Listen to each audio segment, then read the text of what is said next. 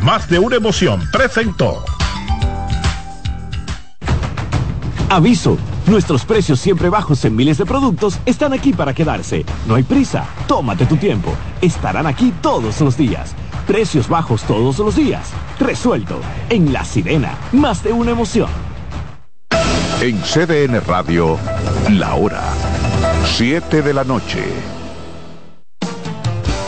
Bienvenidos a Buenas noches, Buena Suerte, un espacio abierto a conversaciones con las principales figuras de la política dominicana, analizando a profundidad temas de actualidad en su contexto histórico y perspectivas del futuro.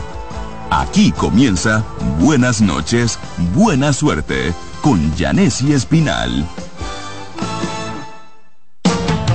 Muy buenas noches, gracias. Aquí arranca Buenas noches, buena suerte de este jueves 25 de enero del año 2024.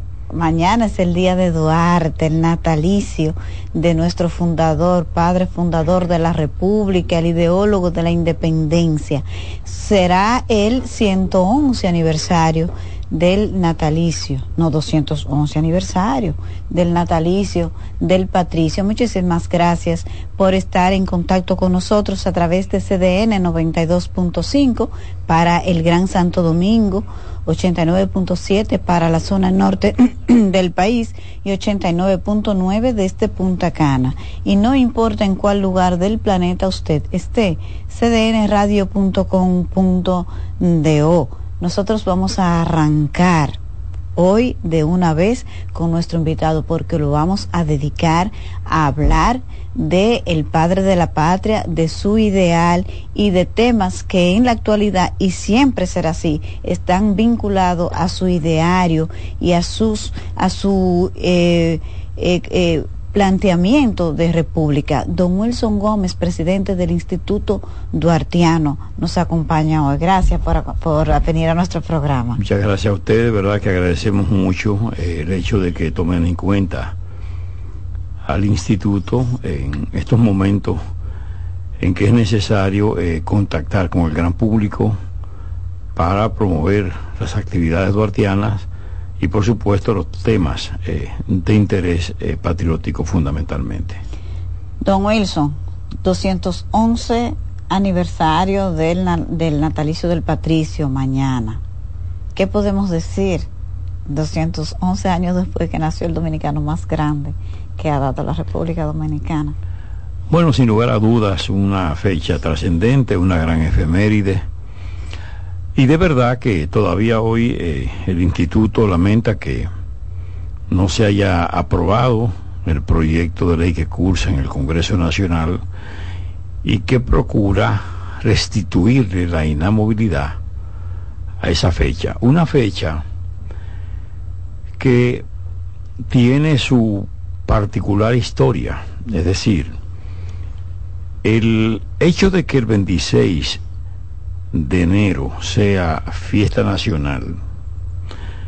Eso ocurrió en 1932 y ocurrió en el seno de la escuela, es decir, la escuela moderna que estaba en Gascue en esa época, es epicentro de la decisión de solicitarle al Congreso que legislara para que el Día de Duarte fuera una fiesta nacional. Entonces, la directora de ese centro educativo, Germain Rocourt de Pellerano, de origen belga, era natural de Bélgica, y entonces ella había casado con un dominicano, con Arturo Pellerano a Mechazurra, que aunque había nacido él en Curazao, sin embargo tenía toda su vida viviendo en la República Dominicana. Y entonces, de ese esfuerzo donde ella solicitó la firma de los estudiantes del plantel y su propia firma, bueno, de ahí surge una petición al Congreso que, debo decir, que en esa época el Congreso tenía esa sensibilidad, es decir, la cuestión patriótica, lo que no ocurre hoy. Entonces ellos fueron realmente muy proclives, ¿verdad?, a corresponder esos legisladores a esa sentida solicitud.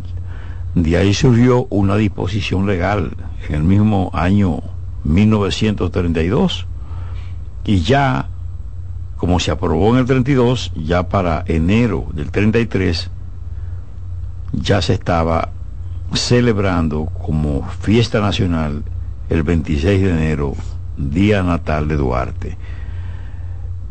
La pena fue que la profesora eh, Germán Rocur de Pellerano, de la iniciativa, ¿verdad? De esa celebración nacional, no llegó a ver ese acontecimiento, por cuando ella falleció en el mismo año 1932, que fue una pena. Digo esto para resaltar la importancia, ¿verdad?, de esa fecha como fiesta nacional. Que después viene esta disposición legal inspirada en el turismo, fundamentalmente en el ocio, y entonces de alguna manera compromete el Día de Duarte y se separa la fecha natal de Duarte de la fiesta nacional. Entonces encontramos que el día natal de Duarte será este viernes, pero la fiesta nacional será el lunes. Entonces eso confunde a las nuevas generaciones y crea una situación todavía peor, porque de hecho con frecuencia la gente no sabe lo que se está festejando lo que se celebra. Entonces como que se pierde entre una cosa y la otra. Exactamente. Mañana en lugar de estar en los actos oficiales, bueno, la gente está trabajando, entonces se lo distrae de estar concentrado en los eventos. Exactamente. de todas maneras, el Instituto Duartiano siempre ha mantenido la celebración de todas sus actividades oficiales el día de Duarte, independientemente de que caiga fin de semana o que caiga día de semana y, para esta fecha, ¿qué tenemos mañana, el día del natalicio? Bueno, sí, nosotros tenemos, de hecho hemos tenido muchas actividades durante todo este mes, porque el mes de enero es el mes de Duarte. Y hay conmemoraciones y actividades en el exterior, en nuestras filiales, que son las representaciones del instituto en el exterior, y en el interior del país, los centros duartianos.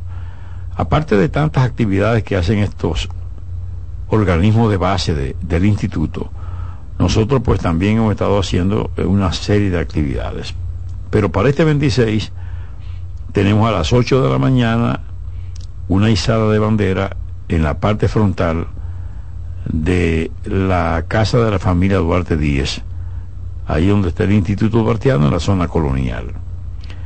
Luego, a las ocho y media, tenemos una ofrenda floral en el Parque Duarte, ahí mismo en la zona colonial, monumento principal del Padre de la Patria, ahí le haremos un tributo conjuntamente con el Ministerio de Defensa.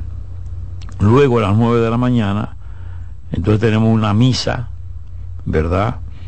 Eh, en memoria de Duarte, en la iglesia Catedral Primada de América, y luego de esa actividad eh, solemne, entonces vamos a otra actividad solemne que es otra ofrenda en lo que es el mausoleo donde están las cenizas venerables del padre fundador de la República. Ya luego, eh, este día, pues tenemos como actividad en la noche eh, un acto eh, lírico, eh, artístico, cultural, con eh, los cantantes líricos de la Dirección General de Bellas Artes y el Ministerio de Cultura, es decir, voces excelsas, extraordinarias, que van a interpretar una serie de temas dominicanos, inclusive una primavera para el mundo, Por amor, eh, El eco de tu voz, bueno, una serie de, temas y páginas musicales que son eh, clásicos tradicionales para deleite de las personas que vayan allá al instituto, a la Plaza Patriótica, que es el patio de la casa de la familia Duarte Díez, en un ambiente increíblemente atractivo eh, e impactante a oír esas voces, cómo resuenan ante esas paredes centenarias. Y invitamos al público y a los oyentes de este espacio para que vivan esa experiencia y escuchen eh, música de calidad que tanto escasea eh, en estos tiempos.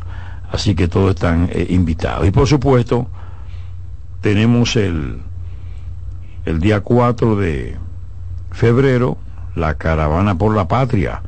¿Ah, sí? ¿Dónde en esta ocasión? Sí, será aquí en saliendo de la avenida del puerto, ¿verdad? O Camaño de Ño, eh, en horas de la tarde, a las 3 de la tarde, eh, autos antiguos y clásicos. Esa es una actividad que la hacemos con los clubes de autos, principalmente eh, la entidad que tiene que ver con los carros clásicos y antiguos. Y entonces, bueno, recorreremos la Yes Washington, una parte importante de, de lo que es la Lincoln, eh, también estaremos por otras vías de, importancia en la capital, eh, completando este recorrido que es vistoso porque la bandera nacional se convierte en el símbolo de estos medios de transporte que son muy bellos, muy atractivos, porque los dueños se han encargado de preservarlos y, y exhibirlos de la mejor manera. Y también se constituye un espectáculo que hicimos de hecho también una actividad de esta misma naturaleza eh, en una cabalgata, ¿verdad? Sí, Patriótica. muy bonita que quedó. quedó muy linda, sí, ahí tuvo la caballería de sangre del ejército de la República Dominicana, estuvo también eh, la asociación de eh, caballos de paso fino a do paso, con sus ejemplares impresionantes, la Asociación de Caballos de Paso y Guayano, que también se lucieron, y otras entidades que presentaron sus ejemplares, bandera en mano, y todo esto recorrió la zona colonial y fue un evento que concitó la atención del público. Todo esto procura, de alguna manera, despertar el sentimiento patrio, ¿verdad?, en la población es parte de nuestro esfuerzo que la gente mantenga viva la llama patriótica, el pensamiento del padre fundador, porque hay que entender que Duarte es un padre de la patria, fundador de república excepcional, porque ningún padre de la patria le ha dado nombre a la patria que, funda, y Duarte lo hizo, le puso República Dominicana y le dio su bandera y la describió en el juramento como pabellón tricolor. Eh, eh, el patricio tenía una profunda fe cristiana. Sin duda, sin duda, era firme y vehemente. Además de que era dueño de una personalidad atractiva, recto de conciencia, lo que sí, sí, lo que no, no. Eh, Duarte también era muy organizado, muy disciplinado, identificaba plenamente lo que quería, sabía hacia dónde iba, era un estratega. De verdad que es una figura que los dominicanos no hemos estudiado eh, en su dimensión, porque Duarte hay que verlo como, como un hombre de una visión impresionante, un individuo que concibe un proyecto de constitución, concibe la bandera, concibe el escudo, concibe lo que es hoy el lema nacional de los dominicanos, Dios, patria, libertad, que lo dice el artículo 34 de la Constitución de la República, la divisa trinitaria. Y él, además, era un hombre de una determinación que la gente no conoce a Duarte. La gente no sabe que Duarte fue un hombre de carrera militar, que tuvo nueve años formándose militarmente en la Guardia Nacional Haitiana, que entró como cabo, salió como coronel, que cuando crea la Sociedad Patriótica Trinitaria también es un ejército secreto. Ya tenían ellos todos experiencias militares y una de las primeras reuniones de los originales fundadores de la Trinitaria, los nueve, los ocho que, acompañaban a Duarte, junto con los comunicados adeptos que se incorporaron como Mella, como Sánchez, bueno, todos ellos reunidos, a Duarte lo designa general en jefe del futuro Estado, ¿verdad? De los ejércitos del futuro Estado. Y además director de la revolución, que no era otra cosa más que la sociedad patriótica. Y ya Duarte con esa calidad de general en jefe designa eh, coroneles a Mella, a Sánchez, a Pedro Alejandrino Pina, a Juan Isidro Pérez y a su hermano mayor, Vicente Celestino Duarte, que le llevaba 10 años a Duarte. Hay que ver el liderazgo de Duarte, cuando él fue capaz de impactar a un hermano que era 10 años mayor que él, en una época donde Duarte tenía a los 25 años la fundación de la sociedad, pero Vicente Celestino tenía 35, ya era un envejeciente en la época, y sin embargo sigue el liderazgo de su hermano. Hay que entender que era un liderazgo fuerte, ¿no? Y entonces, bueno, pues ese Duarte, con esa visión y con esa entrega, los dominicanos y dominicanas tenemos que conocerlo, tenemos que tratarlo. Eh, se ha dicho por ahí que se llama lo que se conoce y ciertamente es así. Y hay un conocimiento, don Wilson, eh, eh, la figura al día de hoy, 200 años después de su natalicio, después de el 178 aniversario de la independencia. Sí, ya vamos, vamos ya para el 180 aniversario. El 180 aniversario de la independencia.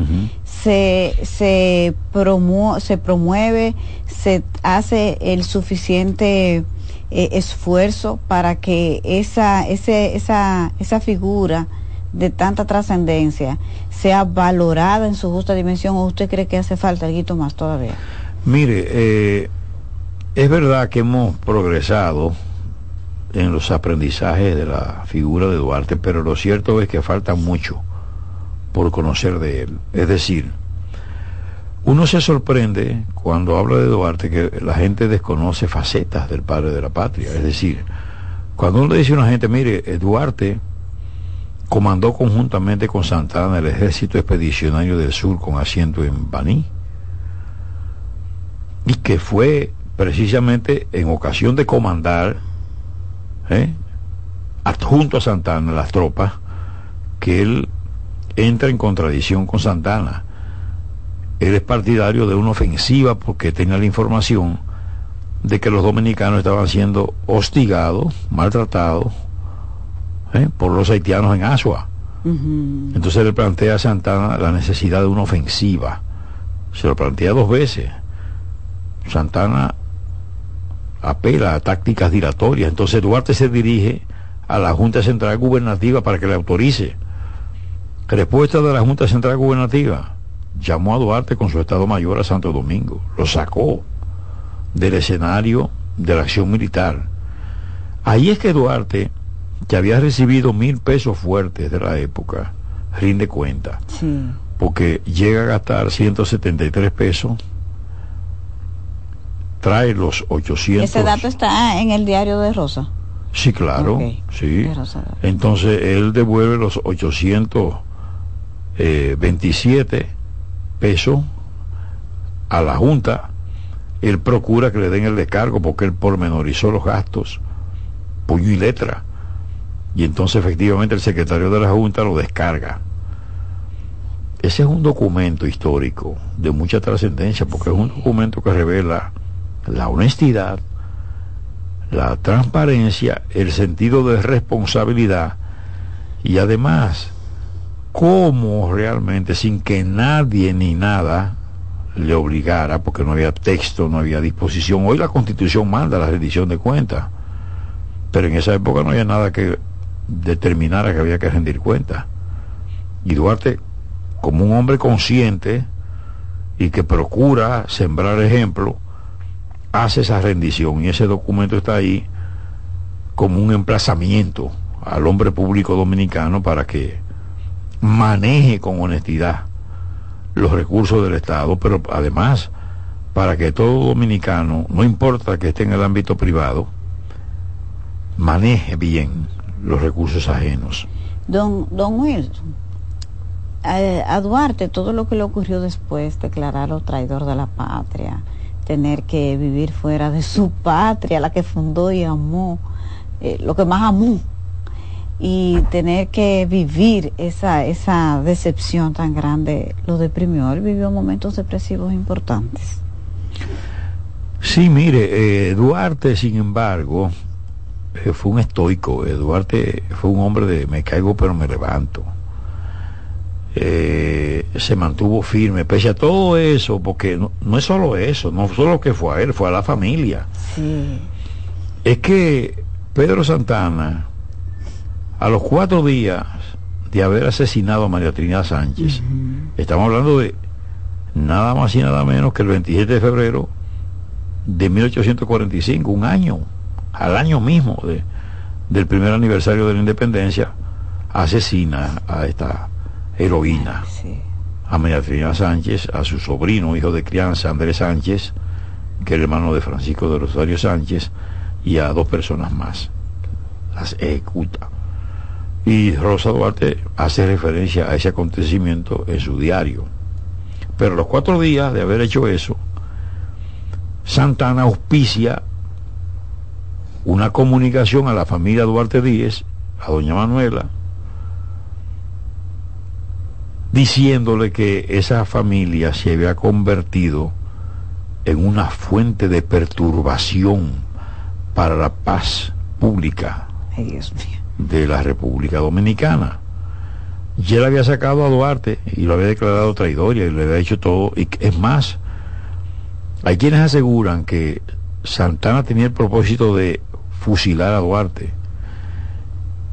y que un comerciante apellido Cohen, un hombre que tenía incidencia en la vida pública, inclusive en el, en el propio Santana. Es quien interviene, creo que Abraham Cohen es quien interviene para evitar que Duarte fuera fusilado. Pero no solo Duarte, Sánchez Mella. Entonces, eh, es así que se expulsa a Duarte del territorio nacional. Pero a doña Manuela le dice, este hombre, en esa comunicación, donde le da como motivo que es una fuente de perturbación la familia, que tienen que abandonar el territorio nacional a la mayor brevedad. Y le manda un pasaporte colectivo para que abandonen el territorio nacional. Ellos tienen que vender a precio de vaca muerta sus propiedades, tienen que salir, porque es un hombre con una capacidad de represión y con una vocación eh, para el crimen puesta en práctica y evidenciada. Y entonces esa familia vende todo rápidamente y se va del país. Duarte vive esa experiencia de ver a su madre llegar con todos sus hermanos y con los nietos que eran los hijos de Vicente Celestino Duarte, que fue el único de los Duarte Díez que tuvo hijos. Los demás no casaron, no tuvieron tampoco eh, hijos. Entonces, Duarte, no obstante todo eso, él se mantiene firme en su posición eh, hay un eclipse en su vida, que fue esos años que vivió en la selva amazónica y donde no hay informaciones muy concretas de cuál fue su suerte durante todos esos años. Pero él, sin embargo, nunca se desconectó de su propósito de hasta dar su vida en aras de la libertad, la soberanía y la independencia dominicana.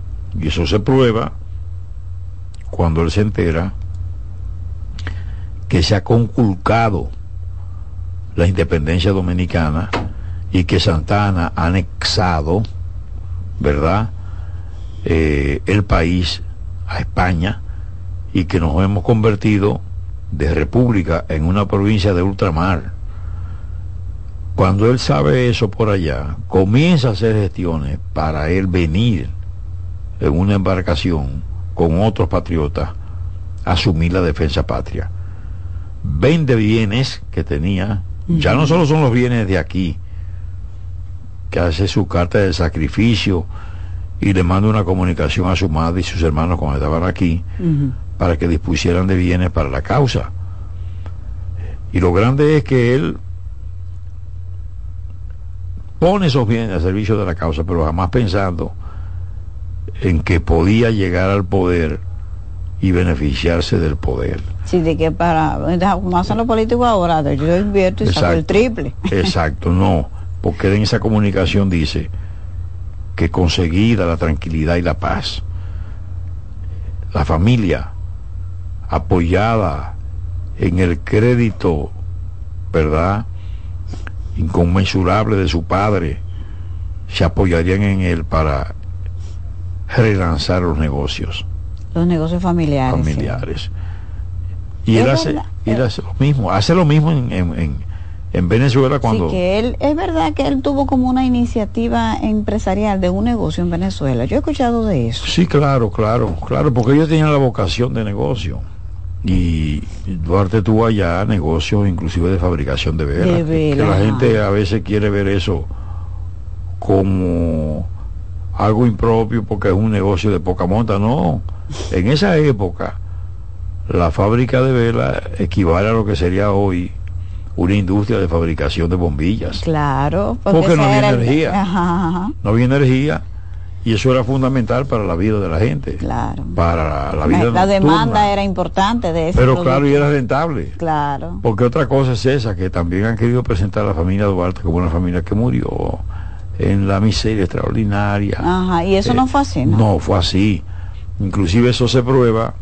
Hay un libro muy interesante que es La familia Duarte en Caracas, escrito por una pariente, de, una descendiente de Vicente Celestino Duarte, una profesional que hizo una buena investigación y prueba los bienes que tenían esa gente, que todavía en los últimos años de Rosa Duarte y de Francisca, fundamentalmente, y Manuel, que aunque estaba vivo, pero Manuel, fruto de todos esos problemas y tormentos, perdió la memoria uno de los hermanos. Pero Rosy y Francisca sí que tenían bienes a su nombre al final de sus vidas. Es decir, que esa familia no fue tampoco una familia, aunque la pobreza no es de ninguna manera un motivo para nadie avergonzarse, pero la verdad histórica es que no tenían esa, extrema pobreza que, mucha gente ha querido presentar en Duarte, porque Duarte era un libertador de patria y era tratado así por la autoridad venezolana. Y Duarte era un hombre que intermediaba para ayudar a dominicanos de la época que tenían algún tipo de dificultad y, conversaba con las autoridades y era oído. Sí. ¿Entiendes? decir, que era una figura. Sí, claro, de, peso. Sí, sí, sí, era un hombre que es respetado y admirado allí. Claro. Entonces vivía inclusive en el centro de la ciudad, ¿no? El centro no vivían de que... Eh, marginados, no, no, no. A una cuadra de la casa de Bolívar. Es decir, que esa gente tenían ¿verdad? sus medios, inclusive descendientes de Vicente Celestino fueron hasta presidente de la República y presidente de, de la Suprema Corte de Justicia venezolana. Es decir, era una familia, fue una familia de alta incidencia en, en Venezuela. Y entonces, bueno, eh, ese Duarte tenemos que verlo así, como un hombre firme en los principios, con una fe fuerte. Estoico. Sí, sí. sí, sí, sí, Duarte estaba convencido.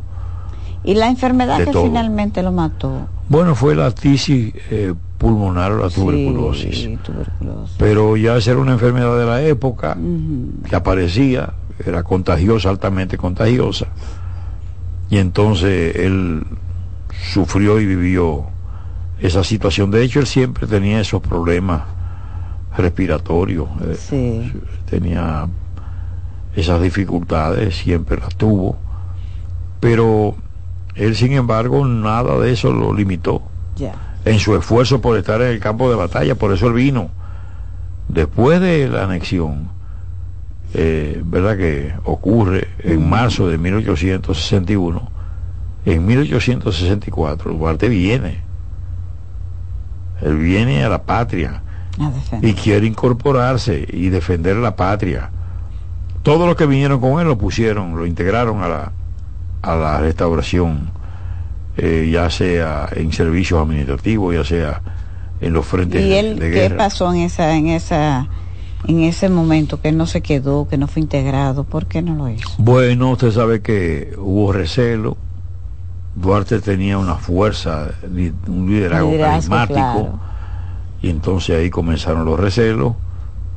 No lo incorporaron. Una vez más, porque es que a Duarte nunca le permitieron ir al campo de batalla, nunca, nunca.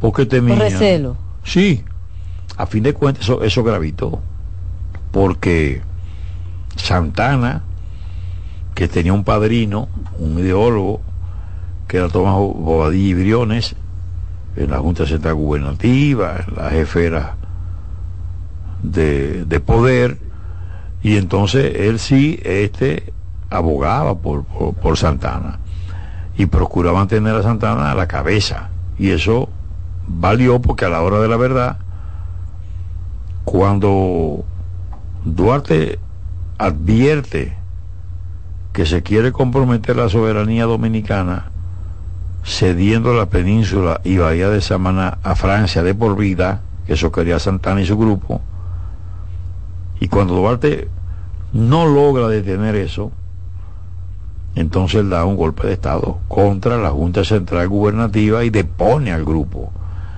y Duarte coloca en la presidencia de la Junta Central Gubernativa a Sánchez. Es decir, que él quiso evitar que se comprometiera la soberanía cediendo de por vida esa península y bahía de Samaná. Entonces, era un hombre de determinación. Pero como no le permitieron ir al campo de batalla, él no desarrolló liderazgo militar. Exacto. Él tenía un liderazgo civil y político, vamos a decir, pero no de, no militar, que sí lo tenía Santana. Entonces, con la desgracia de que él no contaba, como él se oponía. Y, él, él tenía destreza militar. Oh, pero claro. Pero Duarte tuvo nueve años formándose militarmente. Él entró a la Guardia Nacional Haitiana como cabo y salió como coronel. Era un oficial. Por eso es que cuando se forma la Sociedad Patriótica Trinitaria, que yo les dije, y que nombra esos coroneles, es porque ya era un hombre de experiencia militar. tenía los conocimientos. Es decir, un estratega además, porque él fue un estratega, Duarte era un estratega, pero acabado. Sí, un estratega político y militar, obviamente. Pero claro, por eso es que él logra formar la Sociedad Patriótica Trinitaria, porque fíjese cómo se le ocurre a él esa célula de tres. De manera que si se descubre una célula, se comprometen dos, pero más nadie. No quedan comprometidas el, los demás. Sí, es, genial. Exacto, y entonces además, en la sociedad secreta, ¿qué procura él? ¿Por, qué se funda la sociedad secreta el 16 de julio de 1838? ¿Por qué en esa fecha? Bueno, el ejército de ocupación militar haitiano había prohibido las reuniones de más de tres personas y entendía que eran conspirativas, en todo caso, si no eran cosas muy evidentes, muy claras. Entonces él procura ese día, porque ese día era día de Nuestra Señora del Carmen. Había una procesión ese día, se movilizaba la gente, entonces ver mucha gente junta no era una cosa rara, por la procesión. Exactamente, porque además él buscó una casa que estaba frente a frente a la iglesia del Carmen, que es la casa de doña Josefa Pérez de la Paz, la madre de Juan Isidro Pérez, doña Chepita, y como se reúnen ahí, no se nota nada porque está todo el mundo en la calle ahí, al frente y ellos ingresan ahí normal, como parte de la gente que fue a participar del acto religioso. Y entonces, oye, qué cosa, ese día, pero dentro del esfuerzo secreto, cada trinitario fundador tenía un color, tenía que seleccionar un color y un seudónimo. Sí. Duarte tenía el azul y su seudónimo era Aristides. Aristides. Entonces, están blindados. Era muy difícil que pudieran descubrir el movimiento por la adopción de todo tipo de medidas en ese sentido. Y él sabía, porque él tenía conciencia plena, de que alimentando la mente y el corazón de hombres y mujeres que participaron en ese proceso, se conseguían conductas como la de María Trinidad Sánchez. Claro.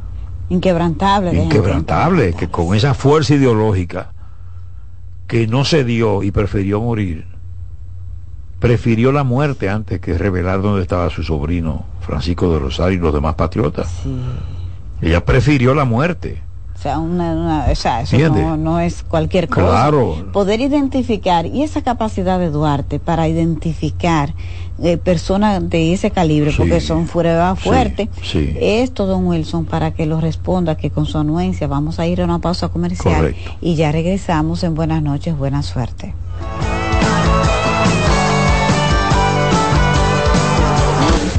Estás en sintonía con CDN Radio. 92.5 FM para el Gran Santo Domingo, zona sur y este. Y 89.9 FM para Punta Cana. Para Santiago y toda la zona norte en la 89.7 FM. CDN Radio. La información a tu alcance. Usted está en sintonía con Buenas noches. Buena suerte.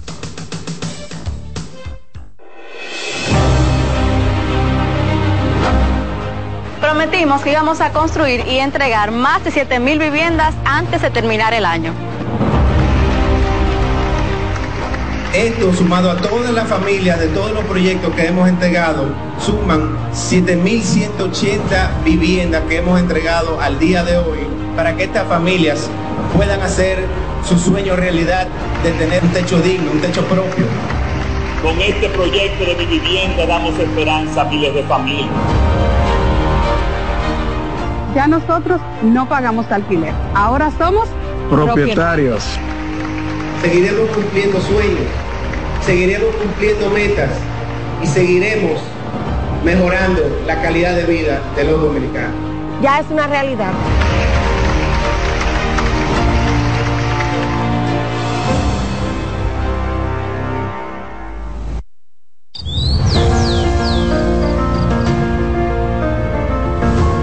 Empresa de generación hidroeléctrica dominicana renueva sus fuerzas. El desarrollo sostenible del país es nuestra meta. Producimos energía limpia y devolvemos en obras a las comunidades su aporte al desarrollo nacional. Protegemos nuestras cuencas, cuidamos la biodiversidad. El agua es energía, el sol es energía, el viento es energía. Nos diversificamos, nos renovamos. EGI. La energía sostenible del país. Cada sábado a la una de la tarde, Joana Costa, Betty Frías, Paola Gómez y Euric Santi están en CDN Radio con el programa 7 Segundos Radio Show. Un espacio interactivo con temas políticos, sociales y entrevistas de alto nivel. 7 Segundos Radio Show. Sábado a la una de la tarde por CDN Radio. La información a tu alcance. En la vida hay amores que nunca... Todas las voces que cantan al amor. Yo la quería más que a mi vida. Todo el romance musical del mundo. Todas las canciones que celebran los más dulces recuerdos. Eso es Colombo en Bolero. Domingo, de 2 a 3 de la tarde por esta emisora.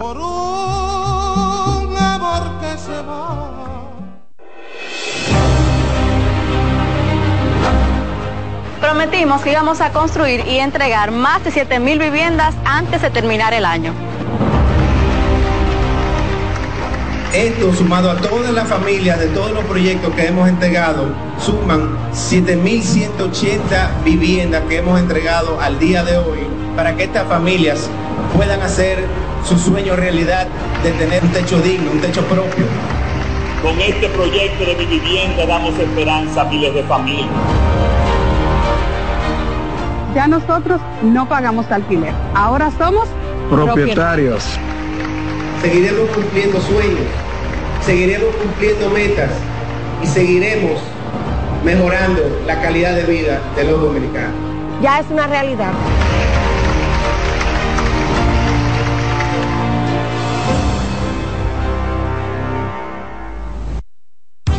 Seguimos con buenas noches, buena suerte.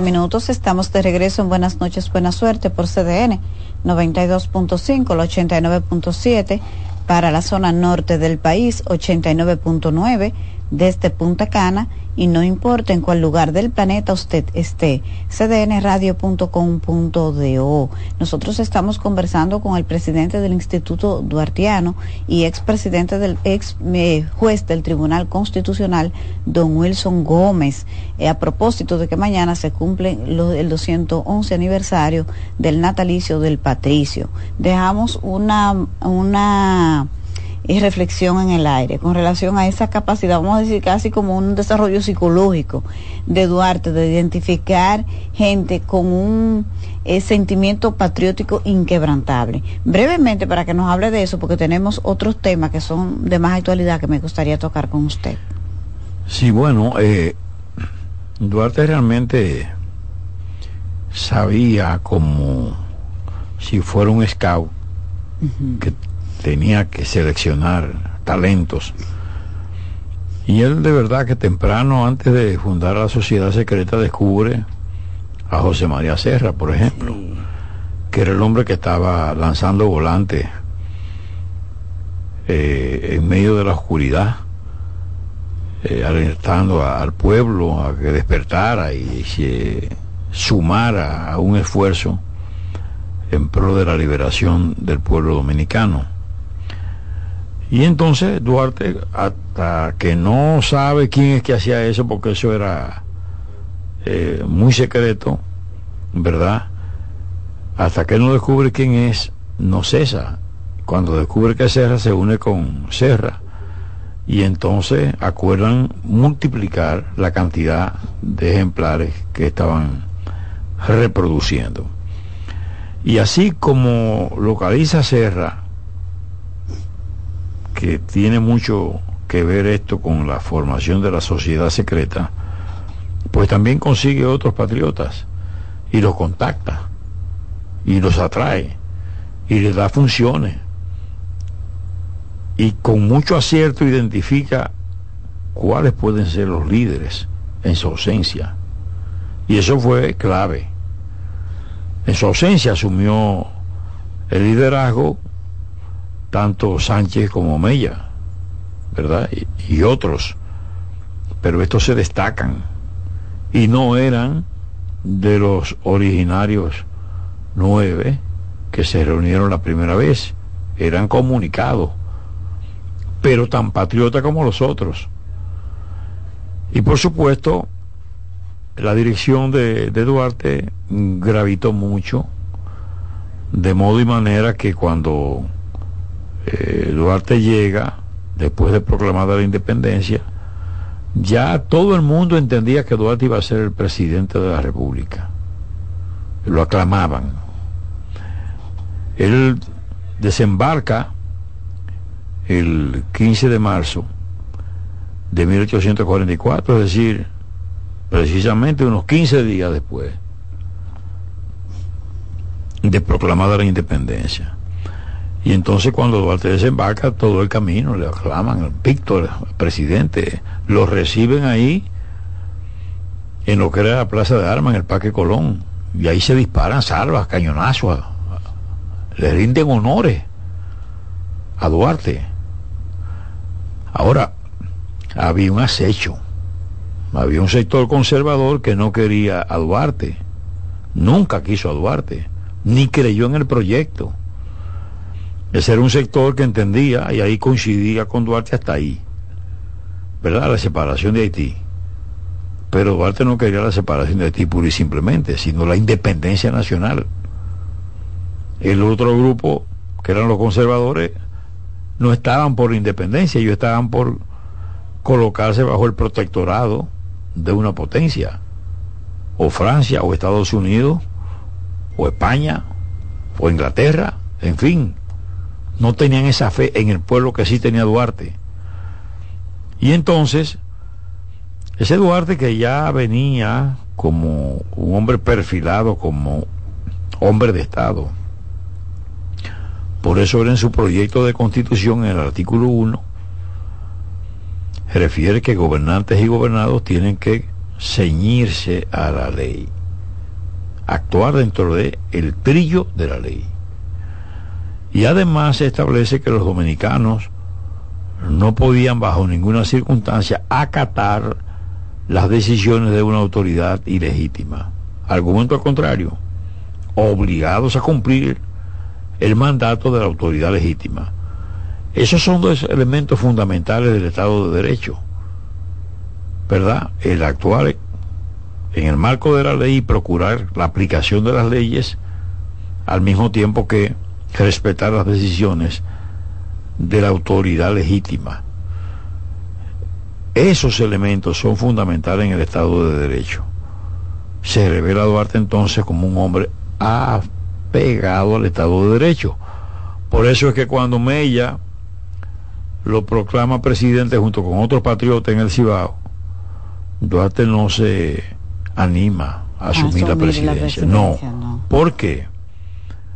Porque ya Duarte estaba comprometido, no solo por el proyecto de constitución, sino por su accionar, porque ya Duarte había vivido la experiencia de 1843 cuando se formó lo que llamaron como capítulo juntas populares, que no eran más que equipos que iban a propiciar las elecciones para la conformación de lo que era la convocatoria de la Asamblea, la constituyente haitiana, para modificar la constitución de 1816.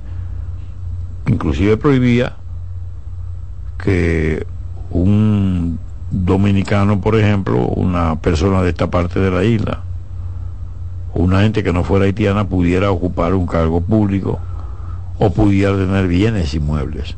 Ya. ¿Entiende? Eh, eh, don eh, Wilson, quiero tocar este tema porque es necesario. en esta ocasión, el, el aniversario del natalicio del Patricio coincide con las elecciones municipales. Así es. Duarte fue un municipalista. Entonces yo quisiera que en, estos minutitos que nos quedan, usted nos pueda hablar del Duarte municipalista, porque también quiero que me diga, como usted fue juez del Tribunal Constitucional, su opinión acerca de la ley 124, eh, la inconstitucionalidad de esa ley. Pero primero vamos con el Duarte municipalista. Perfecto. Bueno, Duarte, como hombre de Estado que, que se revela en ese proyecto de ley fundamental o constitución de Duarte. Y es un hombre con una amplia visión democrática. Por eso él concibe cuatro poderes. Y no solo es que incorpora lo concerniente al poder municipal, sino que le da principalía. Es decir, él valora el gobierno local como una instancia máxima del conglomerado que reside en el territorio de la municipalidad. Él entiende que ese es el gobierno primario y más legítimo. Y así era y así había sido. Inclusive en épocas más cercanas, los ayuntamientos jugaron roles de, de trascendencia en el control inclusive de la población, porque había que registrarse en los ayuntamientos cuando las personas se mudaban de un sitio a otro. Y cuando se iba a abandonar el lugar para cambiarlo, también tenía que registrar, eso. Y los ayuntamientos o lo que son hoy las alcaldías, se manejaban en esos términos. Y había un liderazgo local y había una autoridad local. Y eso gravitó mucho. Ahora, con el tiempo la cuestión de sectores que, que no eh, querían ese, ese, desarrollo particular, gobierno con vocación dictatorial, que querían centralizar el poder y despojar a, al municipio del poder eh, originario y legítimo que, que le caracteriza, bueno, pues obraron para quitarle todas las facultades a los ayuntamientos, a la municipalidad, y se redujeron esas instancias a la recogida de basura, pura y simplemente, pero no así esa instancia que era la que daba inclusive el documento de buena conducta del ciudadano, que era la que llevaba los registros, que era la que tenía el depósito de fe pública con sí. respecto a las personas. Y entonces usted encontraba ayuntamientos bien integrados por gente que eran las personas más destacadas. ¿El pensamiento duartiano está en el, la municipalidad dominicana? Mire, desafortunadamente, eh, Duarte es el ausente en la vida del de hombre de, las instancias públicas. Eh, no es Duarte el que es citado en los discursos de la administración pública y ni siquiera de los políticos. El Duarte es un referente pesado, ¿eh? Y entonces Fijarse en Duarte implica renunciar a muchas cosas. Una de las grandes luchas es precisamente que en la vida del país se relance la ciudadanía, porque por más que usted vea, usted puede invertir todos los fondos habidos y por haber en educación, o en la Policía Nacional, o en el Ejército. Oiga, si usted no logra una formación sólida de niños y jóvenes en las escuelas, una formación en valores, que sería una especie de vacuna social, porque de la misma manera que se le inocula, ¿verdad?, la vacuna a un niño con el, contra el sarampión, el tétano, la difteria, etcétera, Asimismo, socialmente al niño hay que administrar una vacuna social, que es la moral y cívica en las escuelas, para que ese niño se desarrolle tempranamente con ese compromiso de cumplir con la patria, con los valores, con la constitución. Y eso hace que al desarrollar cierta conciencia el joven, el niño, mañana serían ciudadanos comprometidos con una conducta. Nosotros somos fruto de esa generación, en mi caso particular. Sí, eh, eh, don Wilson, la ley 124, ya se nos acaba el tiempo. Se han citado varios artículos que son inconstitucionales, el artículo 11, el artículo 9 y específicamente el 26.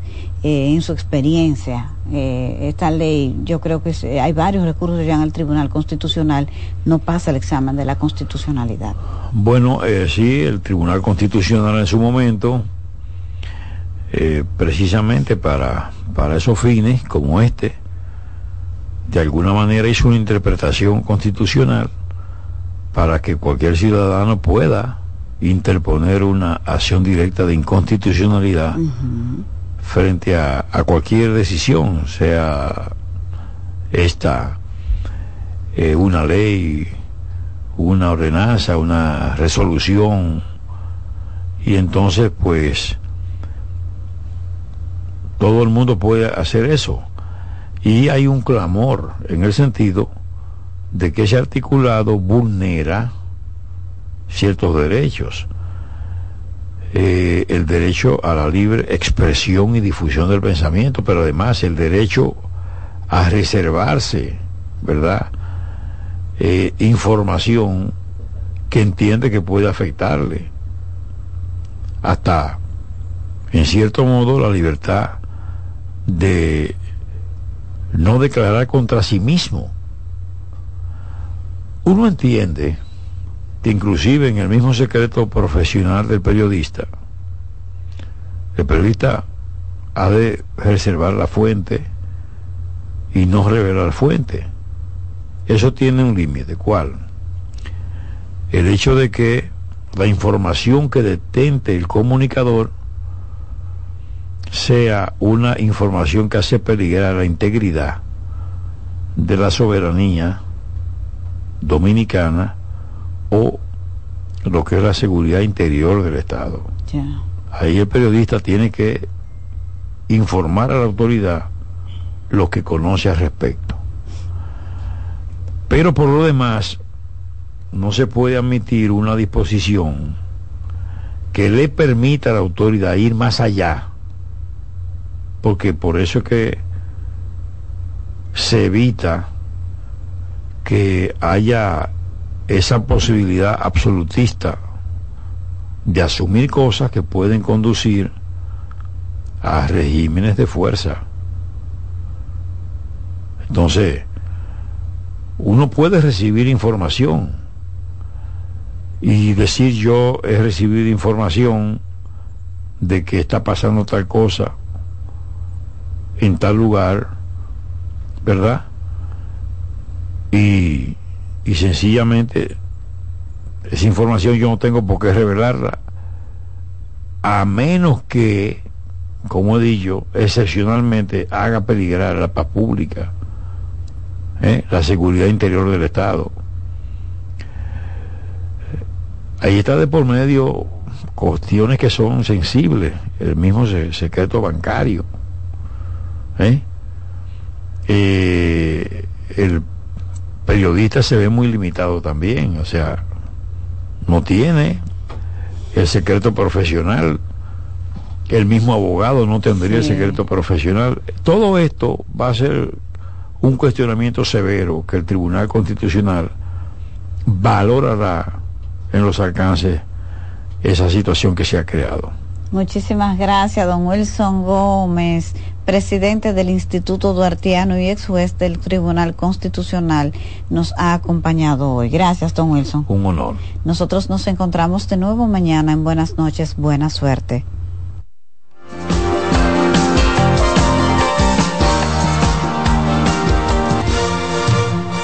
Y hasta aquí, buenas noches, buena suerte agradeciendo su sintonía y esperando contar con su audiencia a las 7 de la noche, cuando regresemos con otro invitado especial. Escuchas CDN Radio, 92.5 Santo Domingo Sur y Este, 89.9 Punta Cana y 89.7 toda la región norte. Salsa al más alto nivel. Por fin viene por primera vez con su orquesta original desde Puerto Rico, la leyenda Papo Luca y la Sonora Ponceña. Con su concierto rumbo a los 70 años. Sábado 17 de febrero, Teatro La Fiesta del Hotel Jaragua. Compartiendo escenario con la Sonora Ponceña, Michelle El Bueno. Boletas a la venta en Nueva Tickets, Supermercados Nacional y Jumbo. Un evento Valenzuela Producción. Colmadero, Paco Un evento Valenzuela Producción. Colmadero. Paco Fish premia tu colmado con televisores y bonos de 25 mil pesos. Comprando 12 unidades o más de Paco Fish, participas en sorteos mensuales, subiendo tu factura a www.ganaconpacofish.com. También ganas al instante exhibiendo Paco Fish en tu colmado al girar la ruleta con la visita del comprador sorpresa o en los mayoristas participantes. Colmadero. Paco Fish premia Peña, tu colmado. En CDN Radio, la hora 8 de la noche.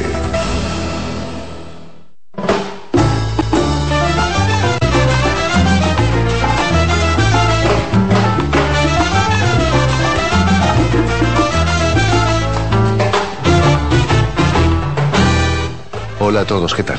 ¿Cómo están?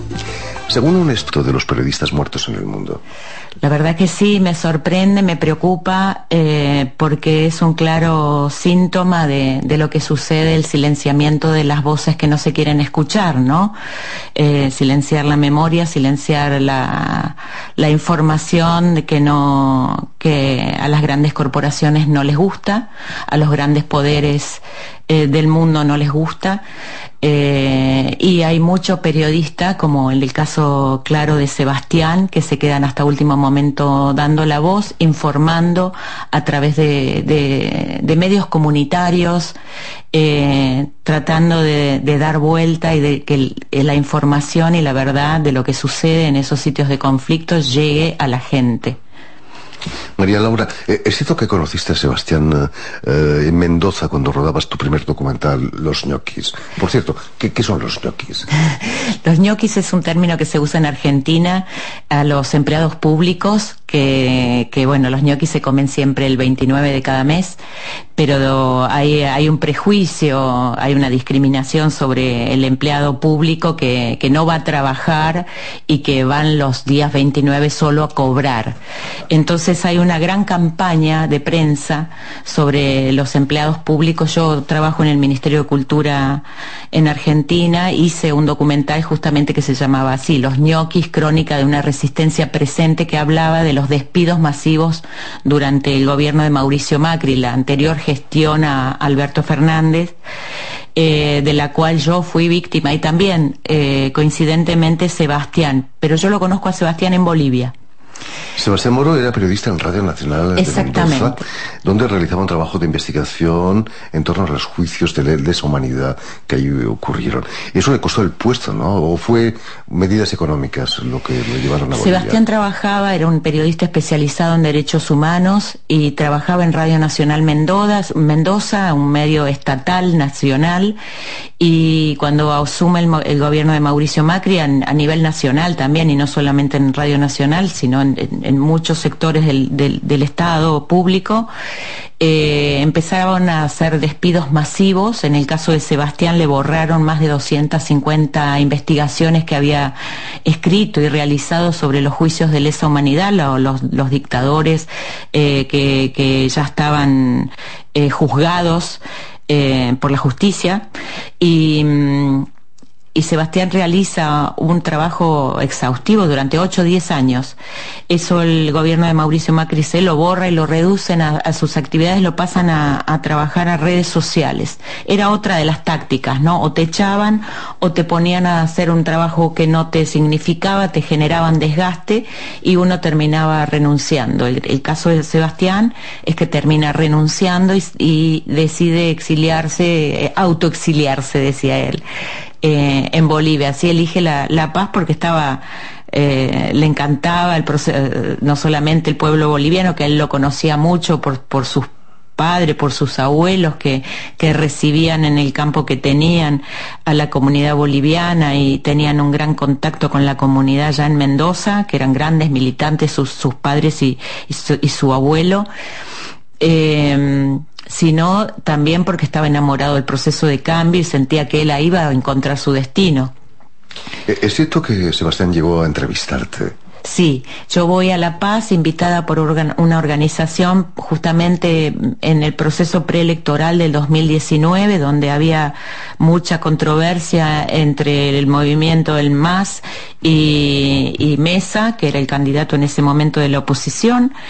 Eh, y entonces me invitan con el documental Los ñoquis eh, a presentarlo en La Paz para para mostrar, para visibilizar las políticas eh, neoliberales que, ya se estaban implementando en nuestro país y por eso Sebastián me, entrevista en su programa Radio Comunidad en la CESUD CB, porque él era jefe editor de la Confederación Única de, Prensa Rural. El diario eh, de, la CESUD CB se llama eh, Prensa Rural, que pertenece a la CESUD CB.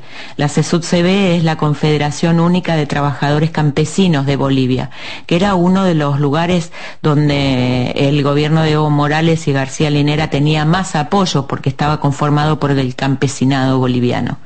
Y él ahí era jefe editor. Y así que yo lo conocí entrevistándome y él cuenta al aire su historia y cómo llega a, Bolivia. Fue una, una entrevista muy conmovedora.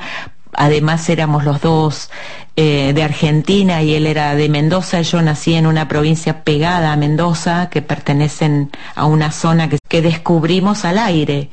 Y, tuvimos eh, una charla después donde yo le decía que aunque le costara, iba a ser imposible